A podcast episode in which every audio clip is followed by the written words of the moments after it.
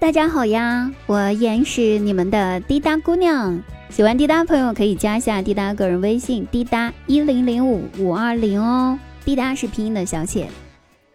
很多人啊，最近都在给我介绍对象，对此我想跟各位说一下，亲爱的朋友们，单身的我羡慕的是美丽的爱情，而不是有个对象。如果是包办婚姻的话，那我孩子都上小学了。还有就是呢，大家千万不要觉得熬夜不好，其实熬夜就是为了我们年轻人存在的。二三十岁的人能熬夜玩到天亮，这是哺乳动物的本能啊！这个技能吧，原本是用来带娃的，但是咱们没娃可带，在结婚生娃这个事情上，本来就有点拖九零后的后腿了。熬夜这事儿，咱不能再不行了，朋友们、兄弟们、姐妹们，大家熬起来哈！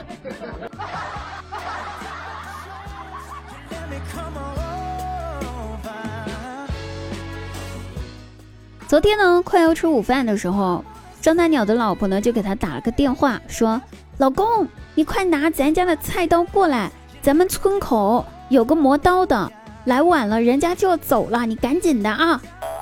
挂了电话之后吧，张大鸟拿起菜刀就往外跑，但是在胡同口碰到了老张和老李两个人。他俩见张大鸟脚步匆匆的，手里面还提着一把刀，两人相视一眼，二话不说，合力就将张大鸟按倒在地。两个人劝说道：“大鸟啊，兄弟，是不是发现你媳妇儿跟老王的事儿了？冷静点啊，千万别冲动。”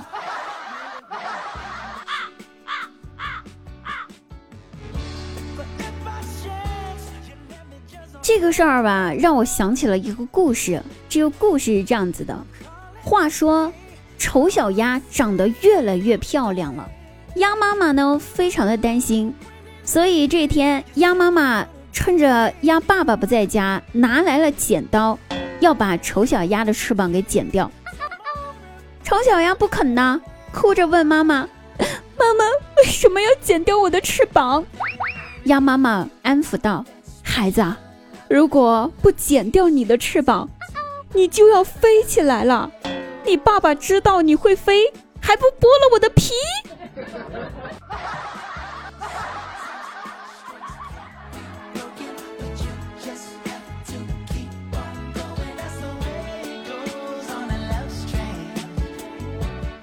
有一天，张大鸟呢跟他媳妇儿说：“老婆，我们单位新来了一个年轻的姑娘。”跟咱们住一个小区呀，我可以下班了之后让他搭我的车回家吗？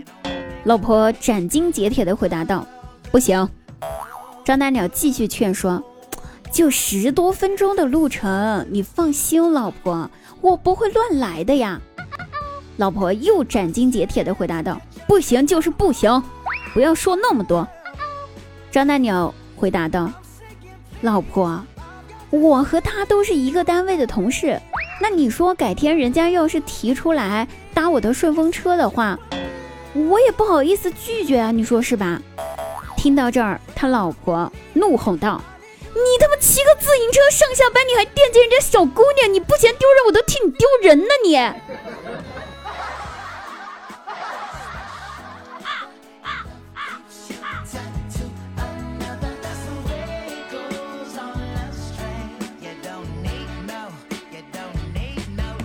既然说到丢人这个事儿，哎，有个丢人的事儿呢，我也不得不提了。过年回家和高中同学聚餐，在酒楼吃饭，吃完了之后吧，其中两个同学就喊买单，服务员过来了，说：“您好，你们一共消费三百零四元。”说完之后，两个人就开始掏钱包了，结果两个人都拿出了钱递给服务员，异口同声的说道：“美女。”我这儿有四块。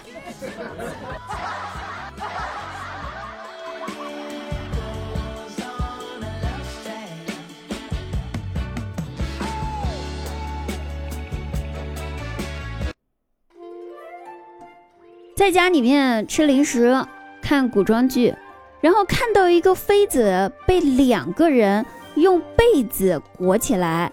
扛着去给皇上侍寝的这个情节。我一旁的大外甥呢，好像要说话，我赶紧阻止他说：“小孩子不要问啊，这些事儿你长大了自然就知道怎么回事了啊。”他摇了摇头，说道：“小姨，我是想说，如果是你的话，应该要四个人才能扛得起来吧。”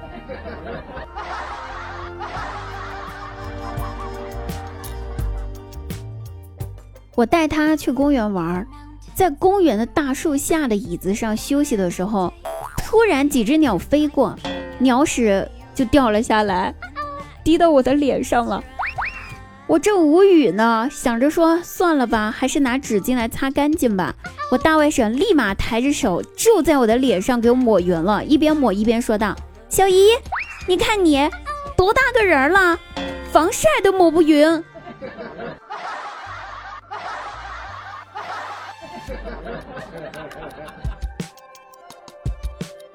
想起过年的那天，我给我大外甥拿压岁钱，他死活都不要。